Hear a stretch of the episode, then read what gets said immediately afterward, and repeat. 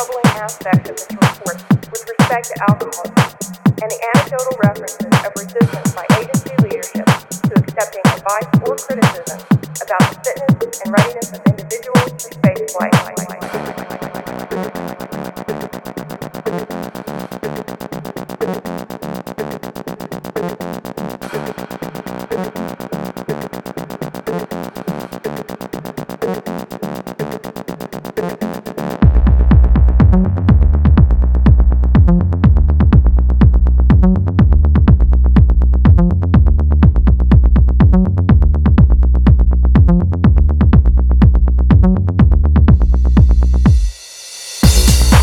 Thank